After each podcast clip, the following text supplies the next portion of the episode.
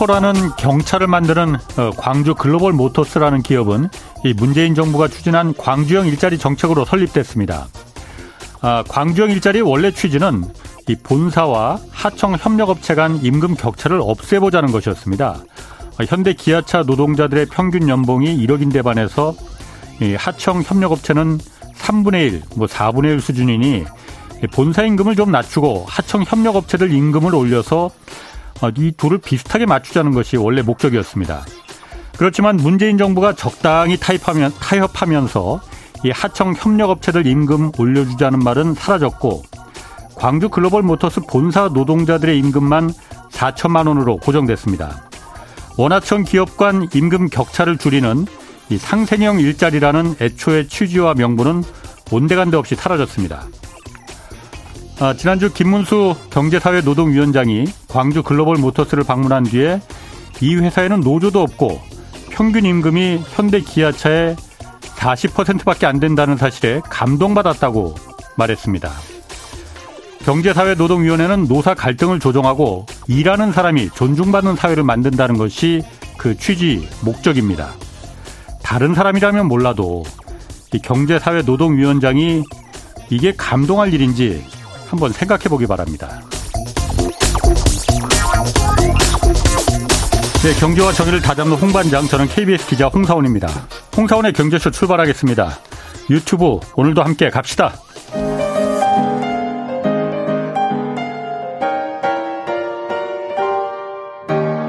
대한민국 최고의 경제 전문가와 함께합니다. 믿을 만한 정보만 쉽고 정확하게 전해드립니다. 홍사원의 경제쇼. 네, 오늘 염블리의 종목 분석 시간입니다. 염승환 이베스트 투자증권 이사 나오셨습니다. 안녕하세요. 네, 안녕하세요. 날이 엄청 따뜻해졌죠? 네, 아우 덥더라고요. 날은 이제 봄이 왔는데 네. 아, 뉴스들은 뭐 그렇게 뭐 즐거운 소식만 있는 건 아닌 것 같아요. 네네네. 네, 네. 자, 오늘 주식과 관련해서 궁금한 게 있는 분들은 짧은 문자 50원, 긴 문자 100원이 드는 샵 9730으로 문자 보내주시기 바랍니다. 자, 먼저 그 미국의 그 반도체 보조금 이 문제부터 먼저 좀 다뤄볼게요. 네. 미국 정부가 반도체 지원 법안 세부 내용 공개했습니다. 우려가 지금 많습니다. 네. 뭐 어떤 내용들이 담겨 있는 거예요? 일단 이제 미국의 뭐 우리 한국의 삼성전자도 지금 반도체제 투자에 들어갔잖아요. 예. 근데 이제 어쨌든 이제 미국에서 보조금을 주겠다는 거죠. 예. 미국에 공장을 지으면 그렇죠. 예. 이제 음. 미국 상무부가 이제 반도체 생산 지원금이라 그래서 이 기금 음. 지원 공고를 냈어요. 예. 그래서 이게 금액이 한 51조 원 정도 됩니다. 그러니까 예. 이제 반도체 회사들 입장에서는 미국은 아시겠지만 비용이 굉장히 많이 들어가는 나라입니다. 그렇지. 생산 예. 이 공장 짓는데도 TSMC도 그 얘기를 좀 했다고 하더라고요. 네. 한 4배 정도 더 비쌀 것 같다. 대만에 짓는 것보다. 미국에 짓는 게? 미국에 짓는 게. 어. 그러니까 약간 이제 엄살 섞었을 수도 있는데 네. 어쨌든 비싼 건 사실이죠. 어. 인건비만 쌀것 같은데. 네. 그럴 수 있죠. 예. 근데 일단 인건비 자체가 아, 비싸고 아, 또 예. 대만이나 한국이 좀 강점이 이 아시아계 국가들이 이 반도체 이 노동력이 굉장히 우수하거든요. 그렇죠. 네. 근데 이제 미국은 아직은 제조업이 좀 떨어지잖아요. 사실은 예. 이제 그런 네. 좀 수율 문제도 좀 있거든요. 그래서 예. 사실은 이제 좀 약간 그런 부분에서 좀 리스크도 있는데 그럼에도 불구하고 미국에 가려는 건 네. 시장이 워낙 크고 또 미국 정부가 또 원하는 부분도 있잖아요. 예. 그러다 보니까 네. 근데 거기에 또 보조금까지 준다고 하니까 네, 이제 마다할 이유는 없는데 예. 이게 문제가 좀 갑자기 생긴 게 이제 예상을 좀 네. 못했던 건데 보조금을 받으려면 이제 조건이 좀 들어갑니다. 예. 이 조건 중에 일단 한 세 가지가 좀 가장 큰 것 같아요. 예. 일단 첫 번째가 반도체 보조금 받으려면 예. 기업 정보를 이제 좀 공개를 해야 되는데 예.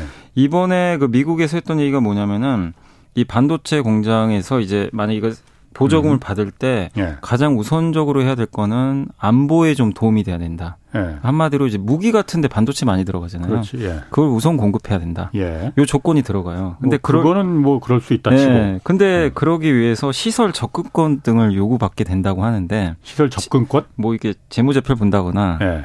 여기 지금 공정이 어떻게 되가나. 예. 근데 이런 거죠.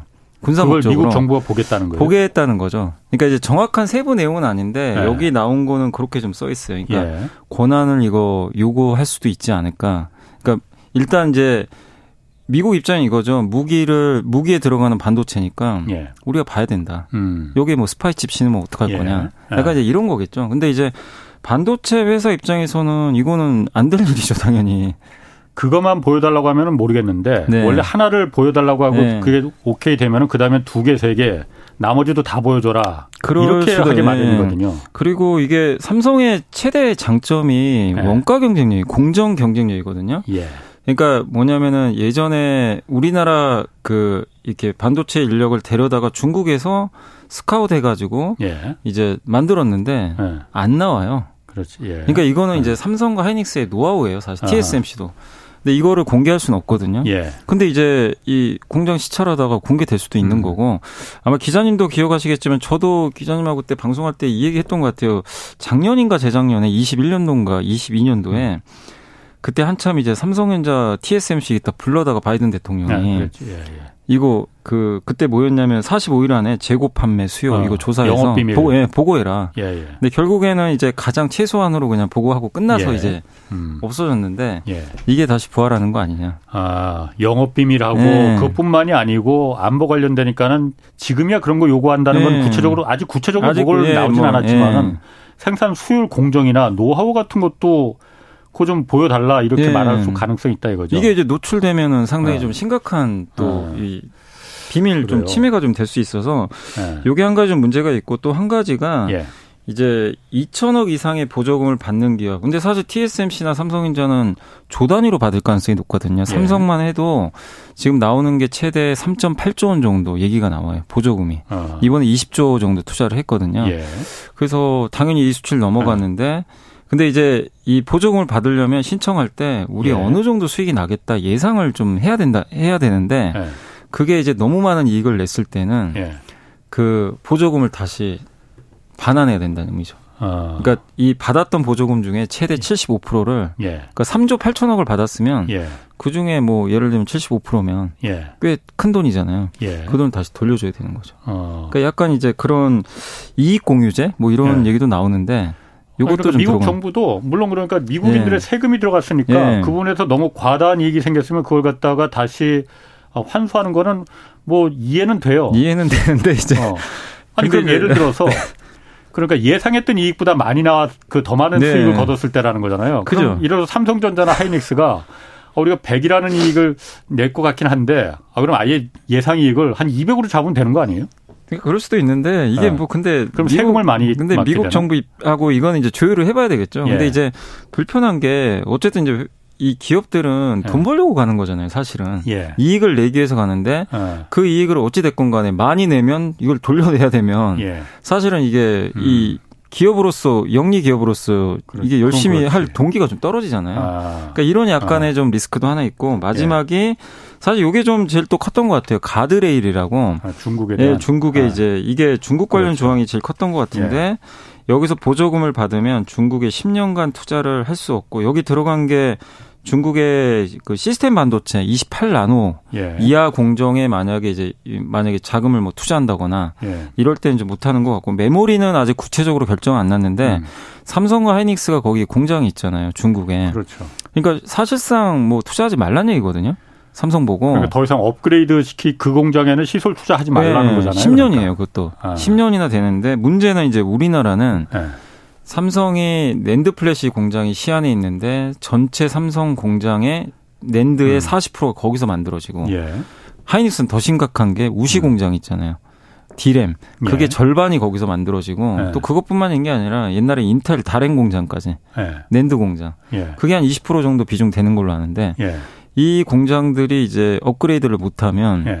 그냥 좌초 자산이 되는 거죠. 몇 년 후에는 예. 그냥 옛날 반도체 만들다 끝나버리거든요. 그 그러니까 공장 그냥 문 닫고 뭐 문을 닫는다는 표현보다는 만들 예. 수는 있어요. 예. 근데 옛날 반도체만 옛날 반도체만 그럼 이제 살 사람이 있어요. 예, 사실 뭐 쓸모가 없는 거죠. 어떻게 보면. 예. 그러니까 이 조항, 이 가드레일 조항이 좀 들어가 있기 때문에 예. 삼성 입장에서는 이게 참 그러니까 좀 난감한 게 이걸 보정을 받아야 되는 건지. 음. 아니면 또 안 받을 수도 없거든요. 사실 지금 안 받으면 뭐가 문제예요? 그러니까 이제 아니 일단은 비용이 많이 들어가고요. 예. 20조라는 돈을 그대로 지금 투입해야 되는데 예. 문제는 그 투입했을 때 그 비용을 처음에 뽑아내기가 어렵거든요. 예. 인건비 문제도 있고 아까 수율 문제도 있고 그리고 이제 미국 입장에서는 또 갖은 압력을 가할 수도 있죠. 뭐 음. 보조금 안 받았어? 그렇지. 약간 이제 그렇게 나올 수 있거든요. 어, 그래. 어. 미운 털 박힐 네. 그게 더 아니, 제일 무서울 일단 것 사실은 받으란 얘기거든요. 사실은. 예, 근데 이제 예. 이거 안 받았으면 또 어떻게 또 다른 또 조항으로 또 예. 압박을 할 수도 있는 거고. 예. 그래서 지금 삼성 SK 하이닉스에선 지금 아직은 어떤 얘기도 좀 안 하고는 있어요. 뭐 당연히 예. 못 하죠 지금 예. 대응을 해야 되는 하긴 해야 되는데 근데 어쨌든 지금 우리나라 입장에서는 보조금 받는 건 좋은데 이런 좀 조항들이 몇 개가 들어가 있어서 예. 굉장히 지금 좀 난감해진 어. 그런 상황으로 좀 가고 있는 것 같습니다. 그럼 그 사실 그 말씀하신 그 세개그 문제점 중에서 가장 그야말로 그 우리가 지금 그 골머리를 쌓는 게 중국을 어떻게 네. 중국 공장을 어떻게 해야 될 건지 네. 지금 미국이 요구하는 거는 뭐 말은 돌려서 말하지만 중국에서 철수하라는 거나 마찬가지잖아요. 네, 사실 그렇다고 봐야 돼요. 10년 동안 네. 거길 갖다 시설 투자를 가도 업그레이드 못 하면은 네. 예를 들어서 지금 100이라는 수준의 반도체를 기술 수준을 만들고 있는데 네. 중 다른 시장에서 세계 시장에서 원하는 건 150이나 200인데 그죠. 옛날 100까지만 지금 만들 수 있는 거잖아요. 네. 그러면 그 반도체를 살 사람이 없으면은 문 닫으라는 얘기인데 네.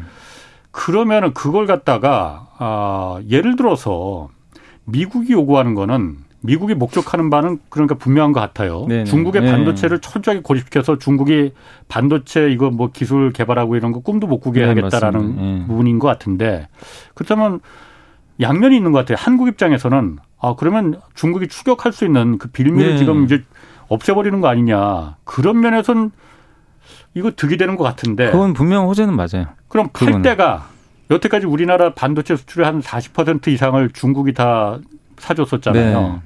네. 그럼 중국이 어, 그 공, 만약 중국 공장에서 만들지 않고 한국 공장에서 그럼 만든다. 아니 미국 공장, 네. 공장에서 만든다 하면은 그걸 안 사주지는 않을 거란 말이에요. 중국도 필요하니까. 중국이 돼요. 예, 못 만드니까. 못 만드니까. 예. 그러면은 전체적인 결과로 봤을 때 네. 중국에서 그냥 철수하는 게 물론 중국 공장에 철수 음. 그 쏟아부은 돈이 삼성하고 SK가 한 55조 원 정도 네, 된다고 그러더라고요. 네, 많죠. 그거 그냥 아깝지만 그게... 그냥 딱 눈 감고 포기하고 네. 그냥 철수하고 한국에서 만드는 반도체, 미국 공장에서 만드는 반도체를 중국의 시장은 어차피 중국이니까 네.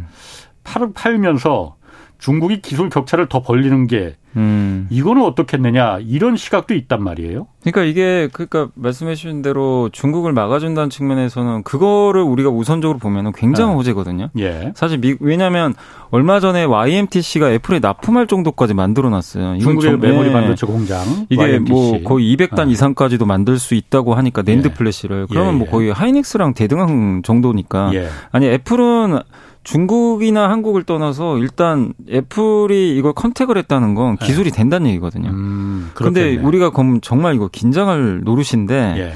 어쨌든 틀어졌어요. 아. 애플은 이제 안 하기로 했죠. 왜냐면 미국 정부가 너무나 압력을 세게 했기 때문에 예. 그럼 IMTC는 자동적으로 몰락할 수밖에 없어요. 예. 이거를 예. 애플에 납품을 못하고. 근데 문제는 YMTC도 아무리 자기가 용 빼는 재주가 있어도 예. 미국에 반도체 장비 없으면 못 만들어요. 아하. 그러니까 단수가 200단 앞으로 1000단 가야 아, 되거든요. 아, 예, 예. 그래서 이제 이런 부분에 있어서는 분명 호재는 맞는데 음. 이제 말씀하시는 제일 문제가 이게 출구 전략이 문제거든요. 음. 지금 삼성 하이닉스도 제가 알기로는 대비를 할 것으로 알아요. 왜냐하면 지금 이렇게 그렇죠. 미국의 압박이 예. 나온 게 하루 이틀이 아니니까. 예. 근데 이걸 빼기가 너무 어려운 게뭐 예. 돈도 돈인데 보통 중국계 들어갈 때는 중국 중국하고 좀 약간의 합작사로 들어가거든요. 아시겠지만 예. 현대차도 옛날에 그렇죠. 베이징 예. 이렇게 반반씩 했죠. 예. 그러니까 예. 단독으로 못 들어가요. 예. 그렇기 때문에 중국이 이제 계속 나올 수 있죠. 야, 우리 돈 들어갔잖냐. 어, 디서. 탈출하냐. 어, 어. 그러니까 이제 삼성 하이닉스가 나가려면 그냥 몸만 빠져나가라 네, 이렇게. 이게 참 어중간해진 거. 근데 미국 입장에서 야 공장 거기 놔두면 어떡해. 예. 그거 다 제조 시설인데. 예. 그러니까 이게 빼기도 너무 어렵고요. 예. 중국도 있고 미국도 있고 예. 우리나라 입장에서는 분명히 지금 이 상태에선 예. 출구 전략을 쓸 수밖에 없는데 예. 왜냐면 자주자산이 되니까 이걸 어떻게 출구를 할 거냐. 이게 이 공장을 버릴 수도 음. 없고 이게 양측 간의 관계도 있고 근데 미국은 계속해서 이제 지금 다행인 건 1년 동안은 유예 기간 줬어요 미국이 그 하이닉스 10월까지는 공장에 10월까지는 그러니까 업그레이드 할 수는 맞습니다. 있죠. 그러니까. 근데 이제 네. 에스테베스 미국 상무부 장관이 이제 얼마 전에 인터뷰한 거 보니까 네. 이런 얘기를 했다고 하더라고요. 기술 제한하겠다. 그러니까 단수를 음. 더 이상 못하게 뭐 200단 이상 예, 생산하는 거는 못하게 하겠다. 이러면 사실 그냥 만들지 말라는 그렇죠. 얘기거든요. 네. 근데 그런 얘기 하면 은 음. 올해 10월에 이게 협상이 안 돼가지고 하이닉스가 만약에 그 장비를 공급을 이제 못 받게 되거나 예. 이 첨단 반도체 못, 만, 못 만들게 되면 정말 이거는 문제가 더 심각해질 수밖에 없거든요. 그러면 어. 하이닉스는 지금 당장 중국 공장을 대체하기가 어려워요. 저희 청주 쪽에 지금 만들려고는 하거든요. 예, 예. 삼성도 지금 평택에 만들고는 있는데 예. 미국도 있는데 어쨌든 메모리는 한국이 만들거든요. 지금 중국과 음. 한국에 있으니까 예. 미국인 없죠. 근데 한국 공장이 아직 다 준비가 안 됐는데 음. 이거를 만드는데 한 몇 년은 걸릴 거 아니에요, 공장. 예. 그럼 그 기간 안에 첨단 반도체 또 못 만들면 음. 굉장히 이제 경쟁력이 떨어질 수밖에 없거든요. 그럼 미국의 기업들도 그건 안 좋을 것 같은데 아니 그러면은 대만은 어떻습니까? 대만도 그 중국의 공장이 있잖아요. TSMC. 아, 근데 대만은 우리하고는 좀 비교하기 좀 어려운 게 예. 일단 대만 같은 경우는 TSMC가 지금 대만에 있는 공장에서 나오는 비중이 예. 96%나 돼요. 아, 중국에 별로 없구나. 중국에 하나가 있는데 예. 제가 찾아보니까 난징에 20 예. 그것도 28나노예요. 아주 아. 그좀 첨단 공정은 아니고 그 예. 자동차 있죠. 예. 그거 정도 만드는 공장 하나 있기 때문에 사실상 미국이 TSMC에 뭐 네. 이게 압박을 해도 TSMC 입장에서는 중국에 그러게. 뭐가 없거든요. 일본도 뭐 상관없고. 일본도 없어. 우리만 그 가드레일에 그 문제가 되는 건 한국만 한국이죠. 왜냐하면 너무 비중이 높아서. 그러니까 우리나라도 만약에 중국 공장이 비중이 얼마 없었으면 네. 그렇게 심각하게 고민 아, 안 해도 돼. 네. 어. 근데 너무 이게 비중이 크다 보니까 네. 이게 아니, 참 지금 어려운 그러면 그러면 어 사실 한국 입장에서는 메모리 반도체를 갖다가 아까 말씀하신 대로 고기 고부가 기술력이 네네. 높은 부가 이 반도체를 만드는 게 한국에서 전 세계 그 수요량을 다 공급할 수는 없는 거잖아요. 네, 지금 그렇죠. 그럼 중국에서 상당량을 공급해야 되는데 그럼 네. 미국의 기업들도 그 반도체를 요즘 뭐챗 GPT다 뭐다 해갖고 서버에 들어가는 네. 메모리도 새로 다 바꿔야 된다는데 야 이거 미국 업체들도 그럼 곤란하다. 그럴 수도 있어요. 어, 그러니까 중국에서 맞아요. 생산하지 않으면은 예. 당장 나중에 몇 년 뒤에는 한국이나 미국에서 공장이 세워지면 거기서 음. 이제 공부할 수 있다 하더라도 지금은 중국 공장이 일단 돌아가야 된다.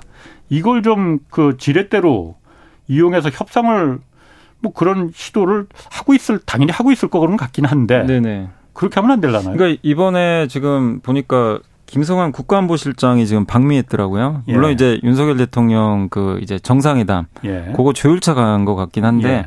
거기에 보니까 이제 반도체 얘기도 좀 들어가 있어요. 예. 그래서 이제 지금은 사실 기업이 이걸 풀긴 좀 어렵고 그렇죠. 정부가 풀어줘야 되거든요. 그래서 예. 일단 정부에서 지금 이제 미국이 중국의 반도체를 못하게 하려는 가장 큰 이유는 무기 때문에 그래요. 무기에 반도체 들어가잖아요. 음. 근데 이게 무기가 이게 성능이 좋아지려면 반도체 성능이 좋아야 되거든요. 예. 근데 이제 중국이 인공지능 음. 반도체까지 만들면 예. 미국은 이제 굉장히 부담스러운 거죠. 예. 그 러시아나 음. 소련이 결국 미국한테 밀렸던 게 제가 알기로는 그 예전에 책도 보니까 반도체가 경쟁이 떨어졌어요. 예. 그러니까 이제 예. 미사일 격차가 좀 발생한 거죠. 예. 그래서 우리 정부 입장에서도 좀 그걸 계속 설득을 해야 될 것 같아요. 그러니까 미국에다가 군사용으로 이건 사용 안 하고 또 네. 지금 이게 미국한테도 피해가 갈 수도 있다. 네. 방금 그러니까. 기자님 말씀대로 네. 중국에 생산한 물량이 절반인데 당연히 피해가 네. 갈것 같은데. 그래서 지금이야? 뭐 공급광이니까 네. 지금은 사실 반도체가 남아 돌아요. 네. 지금은 아직까지는. 근데 예. 이제 내년 내후년에 업황 좋아지면 또 공급 부족이 그렇죠. 올 텐데 예. 그럴 때 생산이 더 이제 중국 쪽에서 줄어들면 엄청난 예. 쇼티지가 와요. 그러니까. 그럼 반도체 가격이 엄청나게 올라서 미국한테도 음. 굉장히 또 안 좋을 수도 있기 때문에 네. 그런 면에서는 이, 이런 것들을 좀 그러니까 우리가 출구 전략을 세우긴 세워야 되는데 네. 유예 기간을 좀 몇 년 더 달라 그러니까. 천천히 네. 그래야 우리도 대비를 하면서 빠져나올 수가 있는데 네. 지금 당장 이렇게 만약에 올해 음. 10월에 바로 적용해 버리면 그러니까 방법이 없는 거죠 사실. 그러니까 지금 반도체 문제 같은 경우에는 이 가드레일 적용이 다른 나라보다도 다른 나라들은 좀 대만이나 일본은 뭐 사실 별 상관이, 별 상관이 없고 없어요. 예. 한국이 직격탄을 맞는 네. 거니 이 부분에 대해서 한국 정부가 이건 기업들이 할 일은 아닙니다. 네. 개별 기업 삼성이나 하이닉스가 어떻게 미국 정부를 음, 배격하는. 상대를 하나. 그러니까 한국 정부가 정말 외교력과 협상력이 이런 때 정말 그 네. 그 빛을 발하는 거고 실력을 발하는 거거든요. 맞습니다. 당당하게 말해야 돼요. 네. 중국 기업 중국에서 생산 못하는 거 당장 몇 년은 좀 유예를 주든가 음. 아니면 그 메모리 반도체는 좀 예외 조항을 둬야만이 미국 기업들한테도 이게 그 좋은 거고 한국은 그럼 그걸 어떻게 하라는 얘기냐. 네. 이걸 갖다 그럼 미국이 책임질 거냐라고 이걸 큰 소리로 좀 낼 때는 좀 내야 돼요. 네, 맞습니다. 어. 지금은 협상력을 좀 발휘를 해야 될 것 같고 말씀하신 대로 마이크론도 사실 공장이 거의, 거의 대만 쪽에 있거든요. 그러니까 예. 사실 우리 삼성과 음. 하이닉스만 지금 피해보게 생겼기 때문에 좀 요거는 강력하게 좀 그러게. 주장을 해야 될 것 같습니다. 예. 잘못하면 정말 1980년대 일본 꼴 나게 생겼어요. 네. 지금 일본이 미국한테 다 들어줘고 미일 네. 반도체 협정 때 좀 말도 안 되는 요구를 다 들어줘갖고선 오늘날 미, 일본의 반도체 산업이 음. 괴멸된 거잖아요. 네. 정말 그 점을 정부가 좀 잘좀 좀 인식을 했으면 좋겠습니다. 네. 다음으로 좀 어, 홍사원님 너무 시끄럽다고 지금 유튜브 댓글에서 너무 시끄러. 9번 그룹님이 얘기하셨습니다. 자 다음 소식으로 그 SM 엔터테인먼트 경영권 두고 요즘 하이브하고 카카오 네네네. 서로 지금 그 인수하겠다고 싸움이 치열해요. 네네. 근데 뭐 최근 보니까 카카오가 지금 신주를 발행하려고 네. 했다면서요? 여기 SM에서. 근데 지금 이제 내용을 어. 말씀드리면 어. 지난주 이제 금요일 날 법원 판, 법원에서 일단 가처분 신청이 받아들여졌어요. 네. 그래서 원래 그 SM이 지금 카카오를 상대로 네. 유상자 신주를 발행하고 전환 사채를 통해서 한 9% 정도 지분을 주려고 했는데 일단 먼저 왜 발행을 하려고 한 거예요, 신주를? 그러니까 이제 그걸 통해서 지분을 준다는 건 얘기죠. 그러니까 공개 매수로 했으면 좋았는데 네. 공개 매수 대신에 네. 뭐 어떤 아, 카카오한테? 네, 카카오한테요. 어. 카카오 엔터죠, 사실 어떻게 보면. 예, 예. 그래서 이제 그 카카오 쪽에 약간의 이제 지분을 좀 주면서 예. SM 그러니까 이수만 회장하고 어떻게 보면 이렇게 관계가 이렇게 된 거죠, 사실은. 예. 근데 이제 카카오가 이제 지분을 이거 가져갔을 때이 예. SM 이수만 이제 의장 쪽에서는 이거 좀 불법이다. 예. 왜냐하면 삼자 배정 삼자잖아요 카카오가. 그렇죠. 삼자한테 아. 기존 주주 말고 아. 삼자한테 주식을 만약에 발행을 해줄 때는 음흠. 그 목적이 분명해야 돼요. 회사가 갑자기 위험하거나 돈이 예. 지금 급하게 필요하거나 예. 경영권을 위해서는 안 되거든요. 예. 근데 그래서 이제 가처분 신청을 냈어요. 이거 아. 불법이다. 경영권을 위해서는 그 신주나 그 전환사채 발행이 안 되는 거예요. 예, 그게 안 되게 돼 있는데 어. 다만 이제 카카오나 SM 측은 그게 아니 아니었다고 이제 항변을 한 거죠. 우리는 예. 아니다. 예. 이게 서로 시너지 효과를 내기 위해서 예. 좀 사업을 키워보려고 하는 거지 경영권은 아니다. 음. 근데 법원에서는 그걸 받아들이지 않고 일단 이수만 의장 측에 손을 좀 들어줬습니다. 예. 그러니까 약간 이제 경영권에 좀 음. 그 영향이 있는 거 아니냐 이렇게 했고 그리고 2,172억을 긴급히 조달해야 될 상황은 아닌 것 같다. 음. 그러니까 이거를 어필을 해서 법원이 받아줬으면 예. 카카오 손을 들어줬겠죠. 예. 근데 이 정도 자금이 지금 급하게 필요한가? 예. 법원은 좀 약간 이걸 의아하게 생각한 것 같아요. 아. 그래서 일단은 카카오는 지금 이제 가처분 신청이 인용됐기 때문에 예. 이 신주를 지금 받을 수가 없는 상황이고, 예. 근데 물론 법원의 최종 판결은 남아 있어요. 나중에 이제 판결을 더 해야 되는데 음. 일단 가처분 신청이 인용됐다는 건 법원 판결에도 이게 영향을 줄 수 있기 음. 때문에 카카오가 지분을 아마 확보하기는 예. 일단 이 신주 받아서 예. 이건 사실상 좀 불가능해진 어. 지금 그런 상황으로 가는 것 같습니다. 그럼 하이브가 하이브가 사실 예전엔 잘 몰랐는데 방탄소년단이 뜨면서 이게 엔터 산업의 네. 메이저로 막 갑자기 네. 떠오른 거잖아요. 하이브는 안 그래도 큰 엔터 기획사인데 네. SM을 왜 인수하려고 하는 거예요? 그러니까 일단은 뭐 인수하려는 생각은 처음엔 없었던 것 같아요. 근데 이제 어떻게 된 거냐면 어. 이제 갑자기 이수만 의장 입장에선 뒤통수를 맞은 거죠. 이수만 의장 입장에선 SM 대표가 어. 어. 이제 자기를 배신하고 네. 카카오 손을 잡고 자기를 몰아내려고 하니까 이수만 그 총괄이 좀 본인도 좀 잘못이 좀 있긴 있는 것 같은데 주주들은 어, 뭐 별로 안 좋아했죠. 예, 왜냐하면 예. 이제 아시죠, 뭐 라이크기에 그거 있을 때문에 빨대 꽂았으니까. 예. 예. 근데 이제 이수만 의장 입장에서는 이제 그게 이제 이렇게 되면 자기 경영권 뺏길 것 같거든요. 예. 예. 그래서 아마 이제 하이브에 방시혁 의장한테 SOS를 좀 친 것 같아요. 어차피 지분 매각 하려고 했어요. 어디든. 음. 카카오에 할 수도 아, 있었고 예, 예. 전에 CJ. 예. 근데 이제 deal이 안 됐거든요. 예. 안된 상황인데 갑자기 오 카카오 저쪽으로 저렇게 가버리니까 예. 누구를 물색할까 하다가 하이브랑 이제 뜻이 좀 음. 맞았던 음. 것 같아요. 왜냐하면 예. 저도 좀 의아했던 게 하이브랑 SM은 SM 입장에서 굉장히 자존심 상하다고 하더라고요. 왜냐하면 SM이 원조잖아요. 그렇지. 훨씬 더 컸고. 예. 근데 어떻게 보면 이젠 상황이 완전히 어, 바뀌어 버렸잖아요. 그래서 대부분 하이브가 인수할까 이제 그 생각을 음. 많이 했는데 좀 갸우뚱했는데 예. 어쨌든 이제 SM의 이제 이수만 의자 입장에서는 하이브가 가장 좋은 또 현금도 많고 예. 예, 또 음. 하이브는 또 M&A 굉장히 적극적인 회사 중에 하나예요. 예. 그러다 보니까 음. 이 SOS를 좀 쳤던 것 같고 방시혁 의장이 이제 받아들여서 근데 방시혁 음. 의장 입장에서는 이게 굉장히 좋은 딜일 수밖에 없는 게 BTS가 이제 군대 가잖아요. 벌써 이제 군대 가신 음. 분도 계시고 활동을 이제 못 해요. 지금 다 개별로 활동하죠. 예. 전 같지 어. 않잖아요. 요새 물론 이제 뉴진스란 그룹이 정말 어, 그러니까. 아주 잘하고는 있는데 어, 너무 어, 굉장히 귀엽더라고. 예. 그 정말 요새 뭐 대세 중에 대세인데 KBS에 뮤직뱅크라고 있잖아요. 네, 있어요. 거기 갈 때 공개월에 제가 한번 그때 한번 이렇게 거기 지나간 적이 있는데 누가 인사를 안녕하세요 하고 아, 하는데 네. 너무너무 귀여운 거야. 아, 다들. 그래서 누가 보더니 뉴진스라고 그러더라고. 그래서 네. 노래도 들어보니까 노래도 또 좋더라고요. 또 아, 요새 뭐 아. 계속 1등 하고 있고. 아, 거기도 그럼 네. 하이브 소속이에요. 하이브 소속이에요. 근데 완전 아. 신인인데 아, 이제 오빠들의 공백을 완전히 메꾸고는 있는데 그렇다고 해도 BTS를 완전히 대체는 못 하잖아요, 사실. 네. 그래서 이제 BTS 공백을 누군가 메꿔줘야 되는데 당장은 어렵다 보니까 네. SM을 같이 이제 이걸 하게 되면 부족한 걸 채울 수 있어요. 특히 하이브는 미국에 강해요. 예. 미국이나 이쪽. 근데 SM은 음. 아시아에서 잘합니다. 아, 그렇죠. 서로의 보완. 시너지 효과. 예, 예. 예, 이런 게 좀 있다고. 그리고 또 SM은 케이팝에서 원조잖아요. 그렇죠. 워낙 기획력도 있고 하니까. 예. 그리고 SM은 메타버스에 또 강점이 있어요.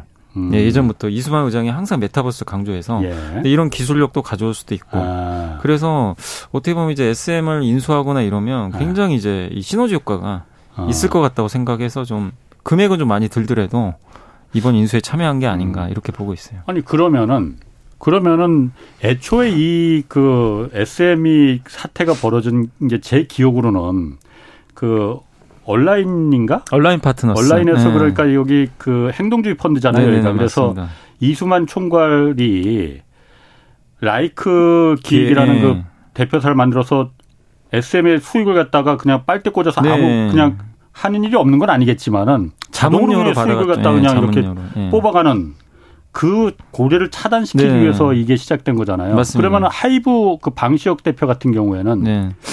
이수만 그 총괄의 그런 행위를 다 용인하겠다는 거예요. 그럼 아, 용인은 아니고 이제 다 계약 종료하고 네. 그런 거 안 하겠다고 하는 조건으로 인수를 한 걸로 지금 나와 있거든요. 어, 책임은 묻지 않겠다. 그러니까 이제 어. 뭐 책임보다도 이제 네. 이런 고리는 끊어버리겠다. 네. 그리고 음. 이수만 의장이 또 자회사들이 있어요. 거기서도 음. 이제 수익들이 나는데 그런 것들도 네. 다 아예 다 인수를 해가지고 그러니까 음. 이수만 의장한테 가는 걸 막아버리겠다. 음. 이렇게 언급을 했습니다 하이브가. 근데 그거를 약속대로 지켜주면은 뭐 주주 입장에서는 좋은데 네. 과연 지킬지 안 지킬지는 한번 좀 그거는 한번 주주분들이 계속 좀 감시는 하셔야 될 것 같아요. 카카오로 갈지 하이브로 갈지 아직 결정은 안 된 상태고 이번에 법원에서 가처분 인용한 거는 일단 하이브 쪽에 조금 더 그 유리해졌죠. 유리해, 굉장히 유리해진 네, 건데. 맞습니다. 그럼 카카오 같은 경우에는 카카오도 카카오 엔터테인먼트라고 엔터에서 있잖아요. 네네. 이미. 네. 카카오는 여기를 갖다 왜 인수를 하려는 거예요, SM을? 아, 예전부터 인수하려고 했던 게 카카오 엔터가 네. 엔터도 이제 기획사거든요. 네. 근데 아시겠지만 카카오 엔터는 이제 카카오 그 그룹을 보시면은 뭐 웹툰도 잘하고 있고 네. 여러 가지 컨텐츠 잘하는데 케이팝이 좀 약합니다. 사실은 케이팝에서 음. 이제 그룹이라 그러죠. 예, 예. 근데 여기 제가 알기로는 이쪽에 그 옛날에 로엔 엔터테인먼트가 카카오 쪽으로 이제 합병된 걸로 알고 있는데 예. 아이유 씨가 있는 걸로 알고 있어요. 아이유 씨는 뭐예요? 아이유 가수야? 아 아이유. 아이유 씨라고 네. 하니까. 아 제가 아이유 씨라고 해서. 네. 그래도 이제 실자를 좀 붙여드려야 될 것 같아서 아. 솔로니까. 예. 근데 이제 그렇게 뭐 인지도 높은 케이팝 가수가 분명히 있는데 예. 이제 흔히 우리가 케이팝 하면 보통 이제 그룹을 얘기하잖아요. 예. 이제 뭐 BTS나 걸그룹. 예. 근데 이런 그 그룹에 대한 부분들이 좀 부족하죠, 아무래도. 예. 근데 이제 예. SM을 인수하면 이 부족한 부분을 채우고 예. 이제 서로 시너지 효과를 어. 낼수 있고 또 웹툰 사업을 하니까 IP가 있어요. 예. 여기랑 결합을 해 가지고 예. 할 사업이 되게 많아요. IP 사업을 해서 예. 뭐 여러 가지 굿즈도 더 만들 수도 있고 그러니까 서로 이제 시너지 하이브도 그래서 인수를 하려는 거고 네. 서로 이제 부족한 걸 채우는 거죠. 음. 그래서 카카오는 작년부터도 계속 인수를 하려고 했었어요. 네. CJ도 마찬가지고. 아. 그러니까 왜냐하면 SM의 이수만 의장은 자기 지분을 판다고 했었거든요. 예. 근데 이제 누구든 한번 인수를 하고 싶은 거죠. 아 예. 이게 한번 인수해가지고 부족한 거 채워놓자. 아. 이걸 했던 건데 어쨌든 안 맞았습니다. 그동안은 가격이 안 맞아가지고 음. 했는데 갑자기 SM의 그 경영진에서 예. 이제 딜이 된 거죠. 신주 줄 아. 테니까. 아. 예. 그 카카오 입장에서는 이걸 또 마다할 리가 없었기 때문에 또 예전에 그 어디죠? 그 싱가포르하고 사우디 국부펀드에서 이제 자금도 입금이 이번에 좀 됐더라고요. 그 카카오 엔터 쪽에 네. 돈이 들어갔어요. 아 사우디 국부펀드에서 국부펀드, 카카오 엔터 쪽에 예. 그럼 이 SM 인수를 보고 넣은 거예요? 그거까지는 그러면? 명확히 밝혀지지 않았는데 네. 아마 뭐 그럴 가능성도 있죠. 근데 그 자금 음. 가지고 아마 인수를 하려고 예. 하지 않았나 음. 이렇게 좀 보고 있습니다. 그럼 SM 같은 경우에 주가가 사실 굉장히 많이 올랐잖아요. 많이 올랐죠. 뭐 예. 공개 매수 뭐 한다 어쩐다 그래서 그런지 뭐 뭐 한 달 새에 47%나 급등했다고 하는데 네네. 앞으로도 그럼 이게 그 계속 이렇게 SM 그 어디에 인수가 되더라도 어 SM이 없어지는 건그 주식이 없어지는, 없어지는 건 아니죠. 예. 그럼 이게 계속 주가가 이렇게 올라갈라나요 그러면? 그러니까 일단은 하이브가 공개 매수를 12만 원에 했는데 예. 공개 매수 이제 이 수량이 어느 정도 확보되는지는 나오진 않았어요. 공개 매수 끝났거든요. 음. 근데 사실 이제 증권가에서는 공개 매수 거의 안 된 걸로 보고 있어요. 왜냐하면 하이브 그러니까 그 SM 주가가 12만 원 이상이 있었어요. 그럼 누가 공개 매수를 하겠어요? 아, 이미 하이브에서는 그 우리가 12만 원에 매수할 사, 때 네, 우리한테 했는데, 팔아 했는데 12만 원 이상에서 계속 움직이니까 그럼 하이브가 공개 매수 가격을 좀 올렸어야 되는 거 아니에요? 아, 근데 이제 그 일단은 공개 매수를 그 가격에 하기로 했기 때문에 네. 이제 만약에 한 번 더 할 수도 있어요. 예. 지금 왜냐하면 지분 확보된 거는 20% 정도 확보했거든요. 예. 20% 가지고는 좀 부족하죠. 경영권은 예. 최소 30에서 40%니까. 예. 그래서 오늘 그러니까 SM 주가가 최근에 굉장히 견조한 이유가 예. 어차피 하이브든 카카오든 누군가는 인수를 하려고 아직은 있는데 예. 하이브도 좀 부족하니까 지금 12만 원에 인수했는데 안 됐으면 예. 최소 13 이상이 또 해야 되거든요. 예. 뭐 15만 원 갈 수도 있고 예. 그러면은 어 굳이 주주분들 입장에서는 일단 기다려 보자. 어. 이제 음. 안 파는 거죠. 물량이 예. 안 나와요. 어. 근데 일단 하이브도 지금 가격을 보니까 좀 부담스러운데 예. 어쨌든 더 인수하려면 일단은 14만 원 이상은 제시해야 되고. 근데 하이브가 먼저 나서기는 좀 그런 게 카카오가 어떻게 할지도 봐야 되거든요. 어. 지금 카카오는 이제 없어요 지분이. 이번에 가처분 인용이 됐기 때문에 예. 못 받죠. 어. 그러면 이제 어떻게 해야 되냐면은 공개 매수로 가야 되거든요. 카카오도 카카오가 인수를 하고 싶으면 예. 공개 매수밖에 방법이 없어요. 근데 그냥, 공... 사, 그냥 공개적으로 시장에서 사 모으면 되는 거 아니에요, 그러면? 근데 안 팔리나? 만약에 한번 사 모은다고 생각해 보세요. 아. 그거 물량이 안 나오죠. 음. 주가가 엄청나게 오를 수도 있고요. 그리고 아, 주가가 엄청 오르겠구나. 네, 그리고 보통 이제 이런 그러니까. 경우에는 공개 매수를 천명하는 게 네. 예.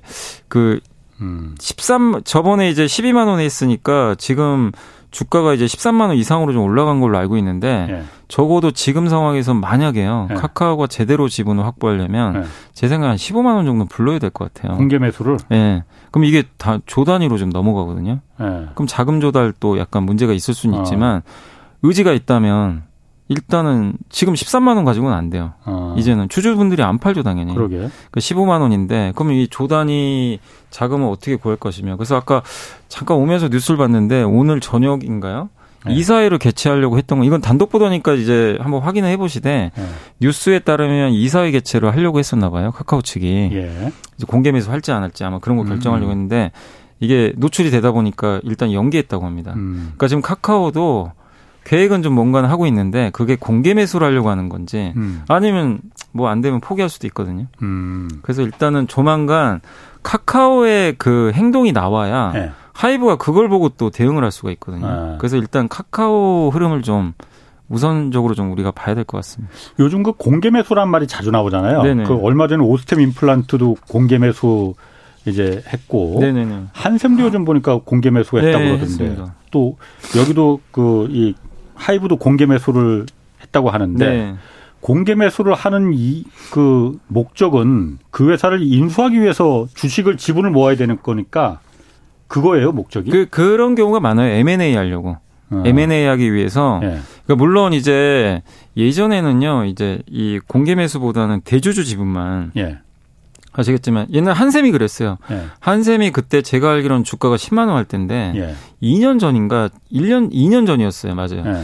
그 갑자기 이제 대주주가 지분 매각한다고 공시가 나왔는데 예.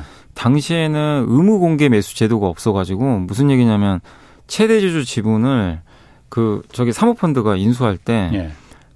10만 원인데 제가 알기로는 22만 원에 인수한 걸로 알거든요. 음. 그럼 인수를 해요. 예. 뭐 이게 지분을. 근데 미국 같은 경우나 다른 나라들은 소액주주 지분도 같이 인수를 해야 돼요. 의무적으로? 의무적으로. 네. 근데 우리나라는 없어요. 그 법이. 네. 그러면 소액주주는 그냥 10만 원이죠. 나는 10만 원인데 네. 대주주는 20만 원 팔아요. 네. 소액주주는 못 팔아요. 네. 이, 이렇게 되면 이제 소액주주는 사실상 이제 혜택 받는 게 전혀 음. 없잖아요. 예. 근데 이제 작년 말에 이제 이런 뉴스가 나왔었죠. 이제 그 만약에 지분을 M&A 할때 예. 25% 이상의 지분을 만약에 그 저 사모펀드나 이런 데서 최대 주주 지분을 인수를 하게 되면 그 50%까지 그러니까 예. 25% 합에다가 나머지 25 합치면 50이 예. 되잖아요. 그러니까 50% 지분까지는 소액주주 지분도 공개 음. 매수를 해야 됩니다. 예. 이 법, 예. 이렇게 되면 이제 바, 바뀔 가능성이 높잖아요. 예, 예. 그러면 옛날에는 그냥 굳이 이렇게 공개 매수 안 하고 최대주주끼리 예. 최대주주 만나가지고 예. 딜 해가지고 우리 얼마에 살게요. 블록 딜로 그냥 그렇게 끝나요. 어. 지금 그동안 그랬어요. 근데 이제 갑자기 지금 그 이후로 뭐 예. 공개 매수 한다는 얘기가 예, 계속 나오잖아요. 그 이유가 뭐냐면 이제 그 제도 개선 때문에 아, 제도를 그렇게 어차피 바꾼다. 사야 되거든요. 그러면 아. 수익주주 지분도 아. 그래서 이제 그런 것들이 좀 그게 더 합리적이긴 합리적이겠네요. 예. 왜냐하면 소액주주만 피해를 많이 봤어요. 그러니까 대주주들만끼리 만나갖고서는 야, 니거 나한테 그 대량 팔아. 그럼 내가 예. 지분이 네 회사를 인수하는 걸로 해줄게. 예. 이렇게 되면은 소액주주들은 그 과실도 전혀 못, 못 받고 오히려 주가가 더 떨어질 수도 떨어져. 있을 거 아니에요. 그때 그 한샘 주가가 그때 이제 10만 원에서 M&A 때문에 한 12, 13만 원까지 한번 올랐었어요. 네. 얼마까지 빠졌냐면 4만 원까지 빠졌어요, 주가가. 음. 최근에. 그러니까 이제 과실을 소액 주주는 전혀 음. 얻지도 못하고 아니 그러면 공개 매수가 요즘 그 말이 나오니까 공개 네. 매수 하겠다는 그 주식들은 다 막 오르더라고요. 많이 올랐어요. 그러면 예를 들어서 내가 SM 주식을 뭐 100주를 갖고 있어. 그리고 그럼 하이브가 공개 매수 한다고 했잖아요. 네네. 하이브한테 이걸 어떻게 그럼 내가 팔아요? 그럼 전화해서 하이브한테 아니 그게 이제 어떻게 되냐면 이제 날짜가 정해져요. 네. 예를 들면 이제 하이브가 12만 원에 우리 공개 매수하겠습니다. 네. 당시 주가가 9만 얼마였을 텐데 네. 그러면 이제 주주 입장에서는 오 내가 지금 9만 원짜리 12만 원에 팔 수 있는 거잖아요. 어. 그럼 당연히 응하실 수 있는데 네. 응하시려면 이제 거기 공시에 나와 있는데 주관사가 있어요. 예. 제가 알기로는 네. 삼성증권이었나로 어. 그걸 아는데 예. 삼성증권의 계좌를 트셔야 됩니다. 어. 계좌를 예. 트시고 예. 거기로 이관을 하셔야 돼요. 자기 갖고 있는 주식을, 주식을 그쪽으로 넘겨야 됩니다. 어. 삼성증권 쪽으로, 예. 그 주관사 쪽으로. 예. 그래서 그렇게 해서 이제 날짜 전에 그리고 제가 알기로는 이게 장외 거래예요. 아, 장내 거래가 아니에요. 그래서 아. 직접 지점이나 이런 데 가셔야 될 겁니다. 아. 가셔서 신청서 쓰고 예. 나 공개 매수 이거 응할래? 팔겠다, 응하겠다. 예. 그리고 한 가지 유의하셔야 될 게 세금이 20% 양도세가 부과돼요. 장외거래입니다. 장외거래이기 때문에 네. 장외에서 거래되는 거 있죠. 우리 지금 코스피나 코스닥 시장 장외 거래는 예. 양도세 안 내잖아요. 대주주 없죠. 외에는. 예. 뭐 5천 내 2년간 뭐 유예됐죠. 예. 5천만 원 이상 수익이 났을 때 맞습니다. 이익을 봤을 때는 예. 뭐 거의 연, 기됐어요. 예. 그러니까. 근데 비상장 회사를 거래할 때는 예. 양도세 내거든요. 수익 나면 아. 비상장 거래로 잡혀요. 아 이건 장외 거래라서 장외 거래. 그래서 20% 양도세를 내셔야 돼요. 그럼 예를 들어서 9, 10만 원짜리를 갖다 내가 샀고 12만 원에 장 그 공개 매수를 했으면은 2만 원 차익을 다 갖고 가는 게 아니고 이제 그 중에 그러니까 250만 원까지는 공제를 해주고요. 아. 250만 원 이상인 이익은 이제 아. 20%인가 그거 이제 미국 주식과 비슷해요. 어, 그러면 그렇게 그것도 잘 봐야겠네. 그런 거. 네, 그걸 잘 보. 아. 그래서 이번에 근데 이제 주가가 어쨌든 12만 원 넘어서 예. 공개 매수에 응하지 않고 네. 그래서 주가가 막 올라갔어. 네. 그럼 장내에서 그냥 정상적으로 시장에서 파는 파는 게 더 유리할 거 아니에요? 그럴 수도 있죠. 그건 이제 본인 본인 선택이죠. 아. 예. 그래서 이번에 해야겠네, 그러니까. 그래서 이번에 네. SM은 또 주가까지 네. 올라가다 보니까 대부분 네. 공개 매수 안 한 걸로 그렇겠네요. 그렇게 좀된 아. 상태인 것 같습니다. 양도세 내고 굳이 공개 매수로 할 이유가 없겠다라고 네. 판단을 했겠구나. 세금까지 좀 내셔야 돼서. 예. 아 그렇군요. 어쨌든 이거 공개 매수 한다고 하면 일단 주가가 일단 다 오르죠. 예, 공개 어. 매수는 어. 왜냐하면 지금 주가보다 높은 상태에서 사주는 거거든요. 예, 예. 그럼 당연히 주주분들 입장에서는 예. 어쨌든 그 가격이 수렴을 하니까 그러게. 당연히 좋아지고 예. 어쨌든 이제 공개 매수를 하는 기업들이 또 주주 가치를 이제 올리려는 노력들을 하다 보니까 음. 주가에는 좀 호재로 작용하는 것 같습니다. 그렇군요. 그다음에 배터리 좀 넘어가 볼 텐데 삼성 SDI가 조금 전에 그 4시 경제 뉴스에서 나왔지만 미국 GM 그 자동차에서 GM하고 같이 미국의 배터리 공장을 짓는다고 해요. 네. 이게 뭐 크게 짓는 겁니까? 이게 이제 5조 정도 되는 규모인데 네. 이제 26년에 아마 건설이 될 것 같고 이게 전기차 한 60만 대 정도 되는 네. 규모니까 뭐 엄청나게 뭐 규모가 크다 네. 뭐그 정도 아니더라도 꽤 규모 있다라고 좀 보셔야 될 것 같고 예. LG하고 원래 하려고 했거든요. 예. GM하고 원래 LG가 지금 세 번째 공장까지는 같이 한 걸로 아는데 하고 있죠. 예. 근데 이번에 네 번째도 하다가 갑자기 지난달인가 한 두 달 전부터 어. 갑자기 뭐 기사 나왔죠. 그러니까 LG 에너지 뭐, 솔루션이 안 한다고 했다고. 네. 그러니까 어느 쪽이 안 한다고 했는지 모르겠으나 네. LG 에너지 솔루션이 안 한다고 했을 가능성이 그럴 가능성이 높다고 하는 게 그 돈이 많이 들어가기 때문에 아하. LG도 지금 돈 많이 써야 되거든요. 예. 투자 부담 때문에 이제 네 번째 공장은 조금 이게 안 맞았던 것 같아요. 예. 사실 그 SK도 티르키에에서 포드랑 하려고 했거든요. 근데 아마 SK가 먼저 좀 약간 이제 그 투자금 부담 때문에 예. 조금 이걸 철회를 좀 했던 것 같더라고요. 음. 근데 어쨌든 이제 그러다 보니까 삼성한테 이제 좀 약간 기회가 생겨버린 거죠. 예. 사실 삼성은 자금력은 또 좋잖아요. 예. 좋은 상태인데 작년만 해도 삼성의 존재감이 별로 없는 게 너무 소극적이었어요. 음. 뭐 LG, SK는 뭐 자고 일어나면 뭐 투자한다 예. 뉴스가 계속 들리는데 음. 삼성은 뭐 미국의 그 스텔란티스 외에는 도대체 뭐 어디다 뭐 합작 공장을 짓는다는 얘기도 별로 없고 예. 너무나 소극적이었거든요. 예.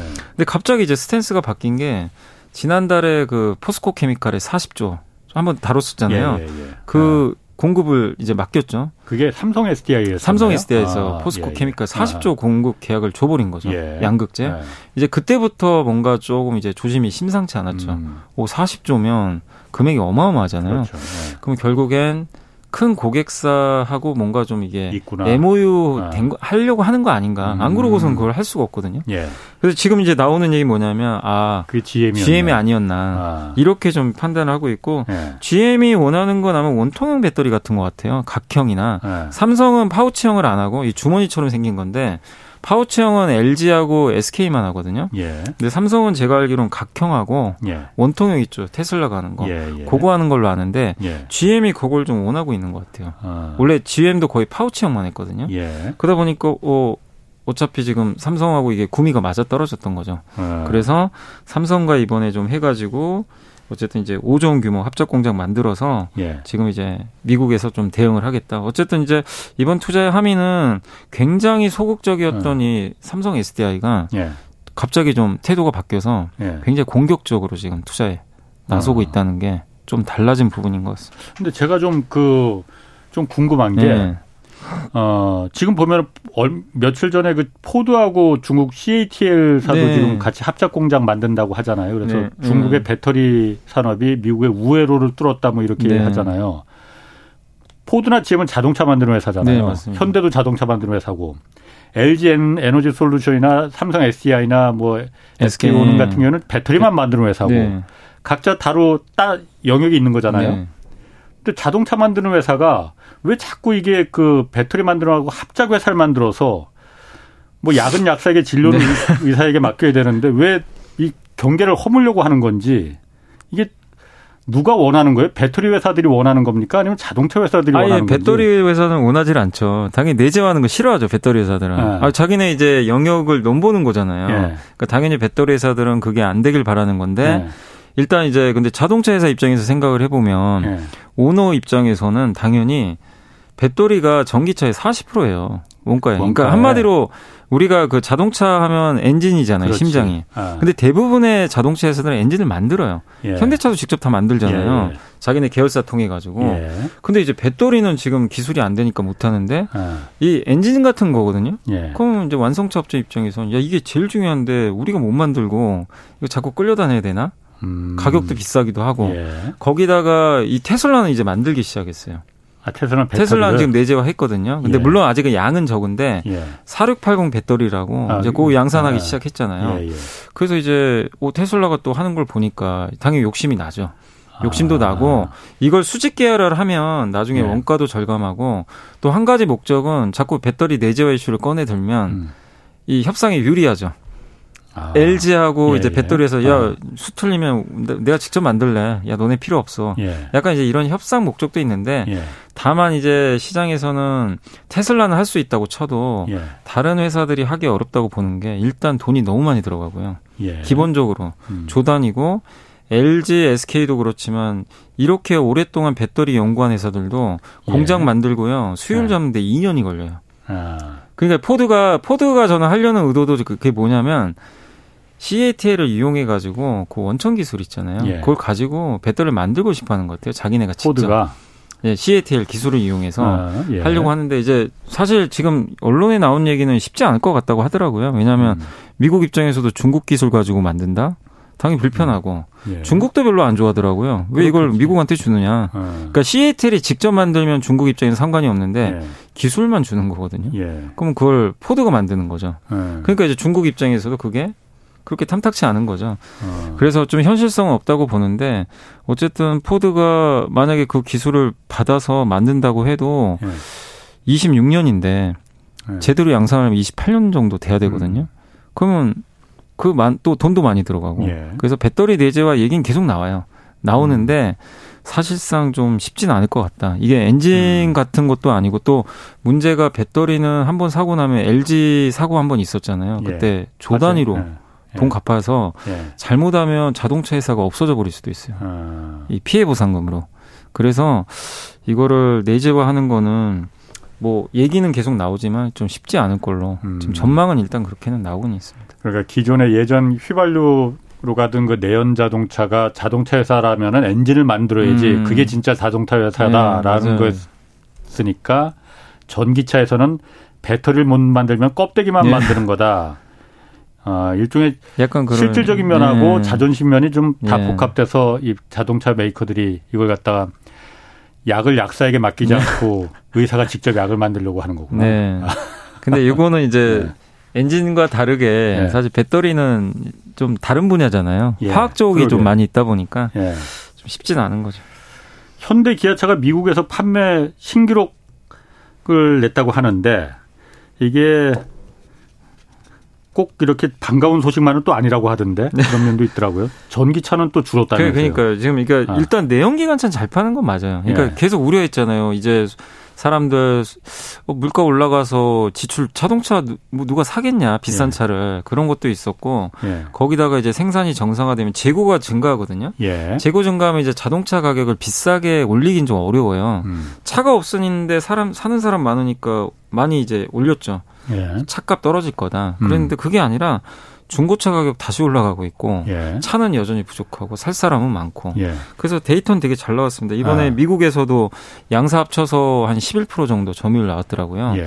그러니까 굉장한 거죠. 양사 예. 합쳐서 이제 혼다나 옛날에 보면 도요다 말고 혼다하고 이제 일본의 그 대표적인 닛산이 항상 현대차 기아 위에 있었잖아요. 예, 예. 밑으로 꺾이고 있거든요. 음. 그래서 이런 건 굉장히 고무적인 수치인데 말씀하신 음. 대로 인플레 감축법이 통과되고 나서 보조금을 좀 못 받잖아요. 그래서 실제 전기차는. 예, 네. 전기차 판매는 전년 동월 대비해서 14.1% 감소했고 기아는 음. 더 심각합니다. EV6가 31%나 감소했거든요. 그러니까 이제 전기차를 많이 팔아야 좀 또 의미가 네. 있는데 네. 이게 이제 지금 수치로 보면은 네. 좀 영향을 실제 받고 있어서 이 부분은 조금 음. 부담스러운 그런 좀 상황인 것 같아요. 그 그럼 완전히 그 전기차 그 보조금 때문에 이렇게 그 생산 그 판매량이 감소한 거예요. 그럴 이게? 가능성이 높죠. 왜냐하면 네. 이게 보조금을 천만 원을 못 받거든요. 예. 천만 원이면 지금 테슬라 모델 3가 어떻게 보면 이제 가격이 좀 비슷 모델 Y인가요? 비슷해져요. 예. 왜냐하면 테슬라는 받거든요. 아, 보조금 받 보조금 미국에서 만드니까 예, 받게 예. 되는데 예, 그럼 미국 사람들 입장에서 봤을 때는 테슬라를 살려고 하겠죠. 같은 값이면 아무래도 미국 입장에선. 그러니까 우리나라가 좀 가격 경쟁이 있었는데 예. 이게 이제 가격이 비슷해지거나 오히려 낮아져 버리면 한국은 뭐 방법 없잖아요 지금 음. 현대차가 할인 판매하지 않는 이상. 그때 그 뭐 미국하고 이거 좀 IRA 뭐 협상 다시 하고 뭐 좀 정부에서도 뭐 거의 외교부에서 네. 건너가고 산자부 장관도 건너가고 뭐 그랬었는데 얘기가 뭐 별다른 뭐 네, 아직은 어. 소득이 없는 걸로. 근데 이제 일단은 어. IRA 이제 이번 달에요. 네. 세부 규정이 나온다고 하더라고요. 미국에서 정확한 가이드라인이 있잖아요. 네. 요거를 이번 달에 공개한다고 하더라고요. 뭐 배터리부터 해가지고. 예. 그러니까 정확한 내용은 아마 이번 달에 나올 것 같아요. 뭐 자동차부터 해가지고. 예. 근데 어쨌든 아직까지는 예. 지금 뭐 큰 소득은 없는 나온 건 없는 그런 상황으로 알고 있습니다. 음. 그러면은 그게 어쨌든 의회를 통과해야 되는 거니까 그 지금 뭘 어떻게 해서 미국 의회를 다시 바꾸니까 그게 좀뭐 쉽지 않은 난관이고 네. 아 그러니까 그거 참 제가 경제쇼에서도 여러 번 말했지만은 다 의회 통과된다는 네. 거 뻔히 다 그 보고 받고 정부에서 알고 있었는데 그걸 왜 의회에서 미국 의회에서 망치 두들길 때까지 그냥 손 놓고 뭐 넉, 넉 놓고 바라보고 있다가 이제 와서 뭐 당장 그 현대 기아차 판매량이 전기차 판매량이 이렇게 막 아까 기아는 뭐 30%까지 30% 줄어드는 네. 이 상태까지 왜 와버렸는지 잘 좀 했으면 좋겠습니다. 자 오늘 여기서 여기까지 하겠습니다. 지금까지 염승환 이베스트 투자증권 이사였습니다. 고맙습니다. 네, 감사합니다. 내일은 박상일 서울대 교수와 정부가 지금 추진 중인 은행 개혁안 이거 제대로 가고 있는 건지 자세히 좀 분석해 보겠습니다. 지금까지 경제와 정의를 다잡는 홍반장 홍사원의 경제쇼였습니다.